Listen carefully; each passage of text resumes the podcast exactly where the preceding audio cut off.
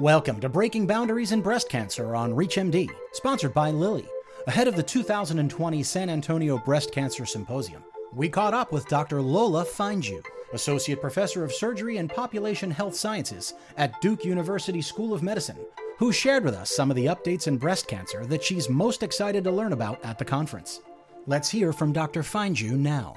One of the things I am most looking forward to learning about at the 2020 San Antonio Breast Cancer Symposium is how our colleagues across various disciplines within breast oncology have responded to the COVID 19 pandemic, what the implications have been for the type of care we provided and our patients' experience with breast cancer, and what we need to plan for in a future that remains highly uncertain. I was really excited to see that so much of the agenda is devoted to addressing disparities and the promotion of equity in breast cancer care and research, not only within the United States, but looking across the globe.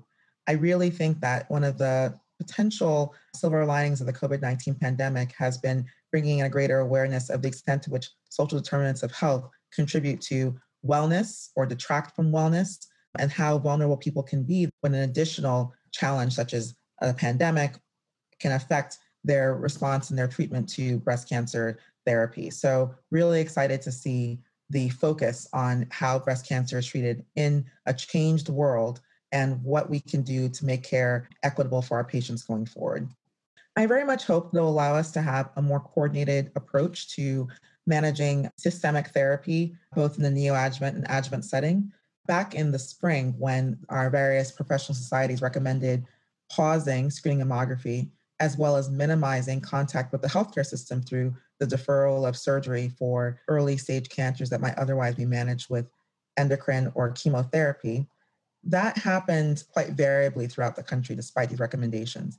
And we are still learning the way in which patients complied with those recommendations, the extent to which providers encourage those recommendations, and also how patients are re engaging with standard of care in the wake of the COVID 19's initial pandemic peak waning but as we face a new peak potentially this winter.